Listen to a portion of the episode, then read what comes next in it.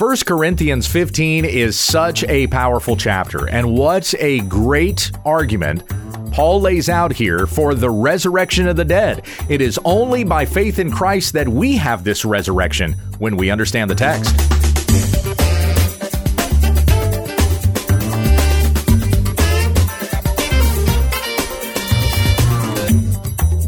Many of the Bible stories and verses we think we know, we don't. When we understand the text is committed to teaching sound doctrine and rebuking those who contradict it. Visit our website at www.utt.com. Here once again is Pastor Gabe. Thank you, Becky. We come back to our study of the book of 1 Corinthians, and we're up to chapter 15 today.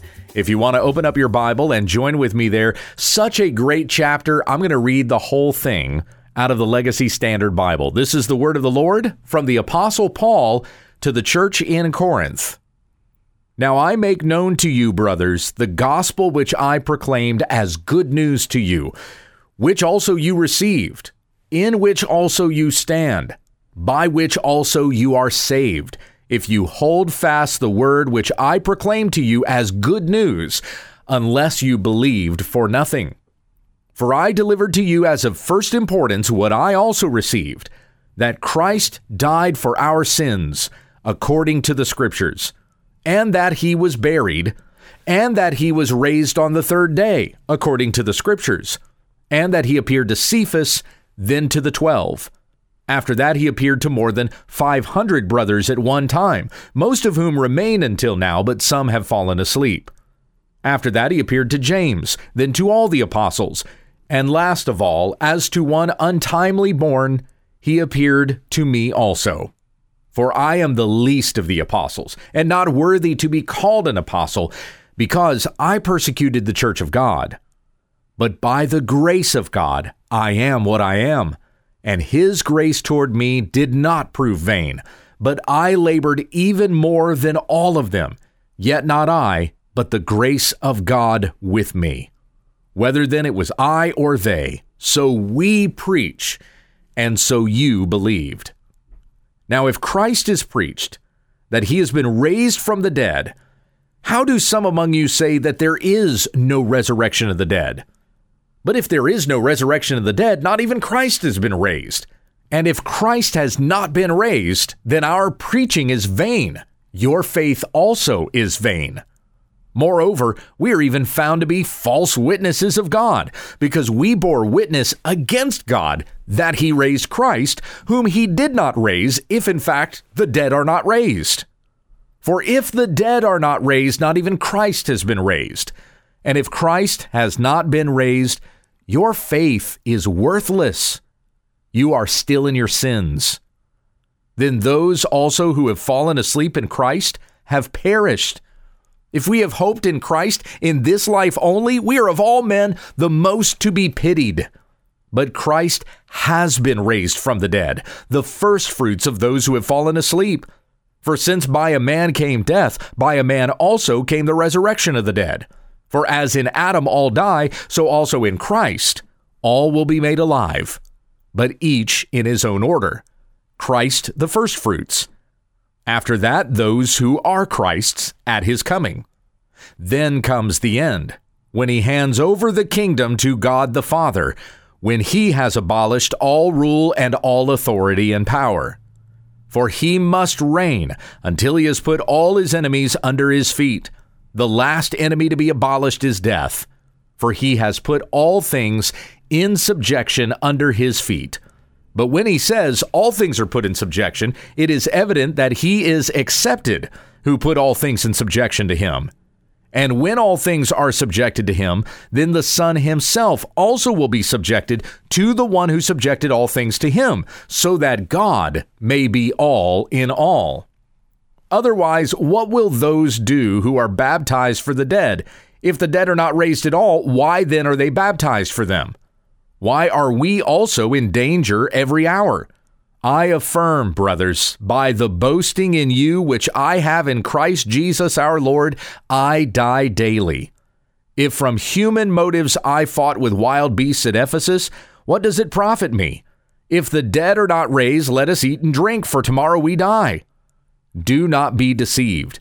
Bad company corrupts good morals. Become righteously sober minded and stop sinning. For some have no knowledge of God. I speak this to your shame. But someone will say, How are the dead raised? And with what kind of body do they come? You fool! That which you sow does not come to life unless it dies. And that which you sow, you do not sow the body which is to be, but a bare grain, perhaps of wheat or of something else. But God gives it a body just as He wished, and to each of the seeds a body of its own. All flesh is not the same flesh, but there is one flesh of men, and another flesh of beasts, and another flesh of birds, and another of fish. There are also heavenly bodies and earthly bodies, but the glory of the heavenly is one, and the glory of the earthly is another. There is one glory of the sun, and another glory of the moon, and another glory of the stars, for star differs from star in glory. So also is the resurrection of the dead. It is sown a corruptible body, it is raised an incorruptible body. It is sown in dishonor, it is raised in glory. It is sown in weakness, it is raised in power. It is sown a natural body, it is raised a spiritual body. If there is a natural body, there is also a spiritual body. So also it is written the first man, Adam, became a living soul, the last Adam became a life giving spirit. However, the spiritual is not first, but the natural, then the spiritual. The first man is from the earth, earthly. The second man is from heaven. As is the earthly, so also are those who are earthly. As is the heavenly, so also are those who are heavenly. And just as we have borne the image of the earthly, we will also bear the image of the heavenly. Now I say this, brothers, that flesh and blood cannot inherit the kingdom of God, nor does the corruptible inherit the incorruptible. Behold, I tell you a mystery. We will not all sleep, but we will all be changed. In a moment, in the twinkling of an eye, at the last trumpet. For the trumpet will sound, and the dead will be raised incorruptible, and we will be changed. For this corruptible must put on the incorruptible, and this mortal must put on immortality.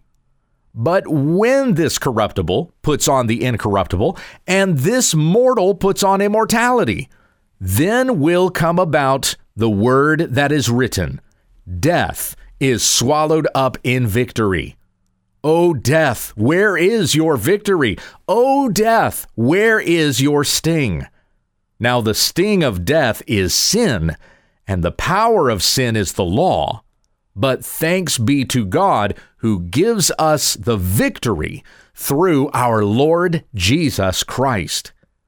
Therefore, my beloved brothers, be steadfast, immovable, always abounding in the work of the Lord, knowing that your labor is not in vain in the Lord. Amen. That's almost half our lesson right there, just reading through 1 Corinthians 15. But what an important chapter. You know, 1 Corinthians 13 has a certain popularity because it's the love chapter, right? We're talking all about love. So uh, that's undoubtedly the most famous chapter of the book of 1 Corinthians.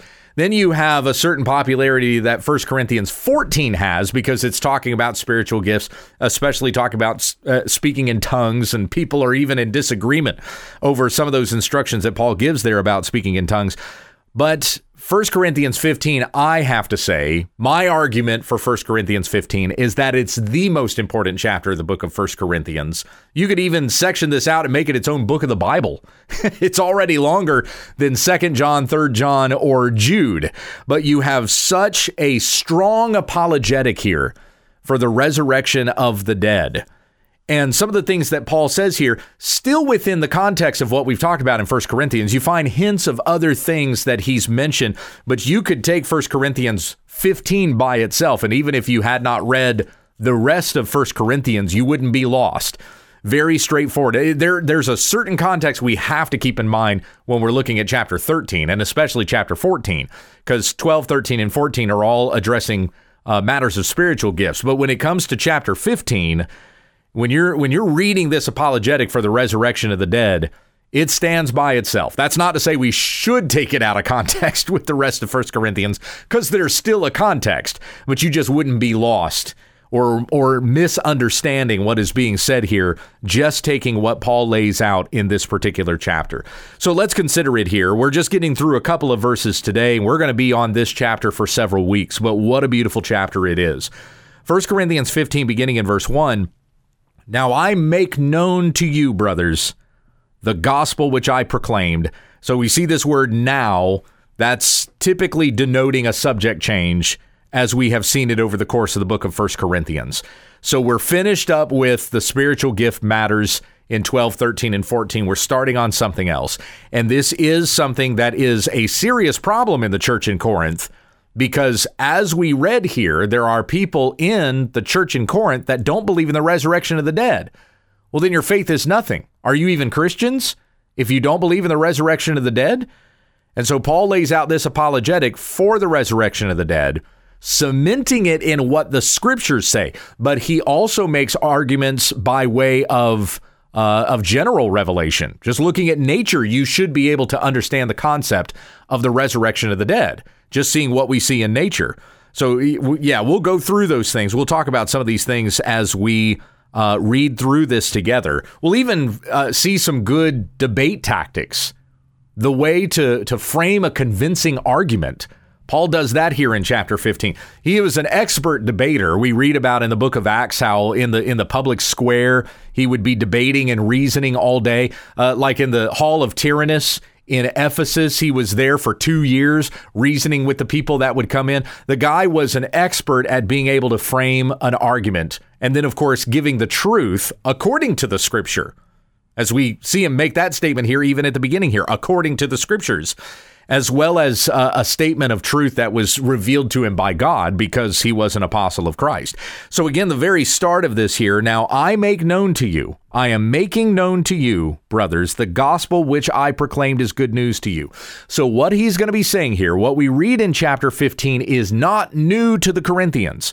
They have heard this before, and he brings it to them by way of reminder even saying to them, You're foolish because you don't believe this. You should believe because it's been proclaimed to you and because you've seen evidence of it, and then giving arguments for that. So I'm making known to you what I've already made known to you the gospel, the good news, which I proclaimed as good news.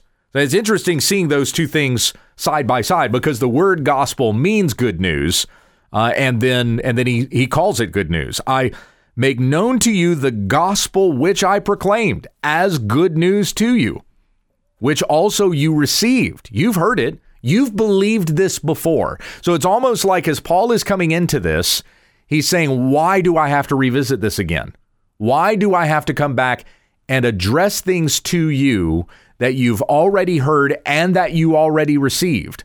You have already believed this. So why do I have to work this out in your midst again, and even says, in which you also stand. Consider that over the course of this letter, for 14 chapters, we've been hearing rebuke. Paul has encouraged the Corinthians in some things, but it's been rebuking from the very start from the very first chapter. The factions that exist there saying that I'm I'm better, I'm more holy, I'm more righteous than you are because I follow this teacher or that teacher. We've had uh, uh, discipline matters that have not been handled. A man in the church that was sleeping with his father's wife. You have Christians that were taking one another to court. The misuse of the Lord's table, the misuse of spiritual gifts, you know, whatever uh, other things that we could fit in these categories that the church in Corinth were doing wrong. You would look at that church and go, what is the matter with you guys? Somebody lock up that church and close the doors because they're not even Christians.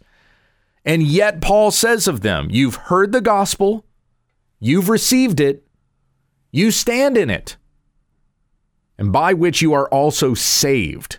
So, this is a church. There are Christians there who believe in the gospel of Christ, even in the resurrection of the dead, though there are some who don't.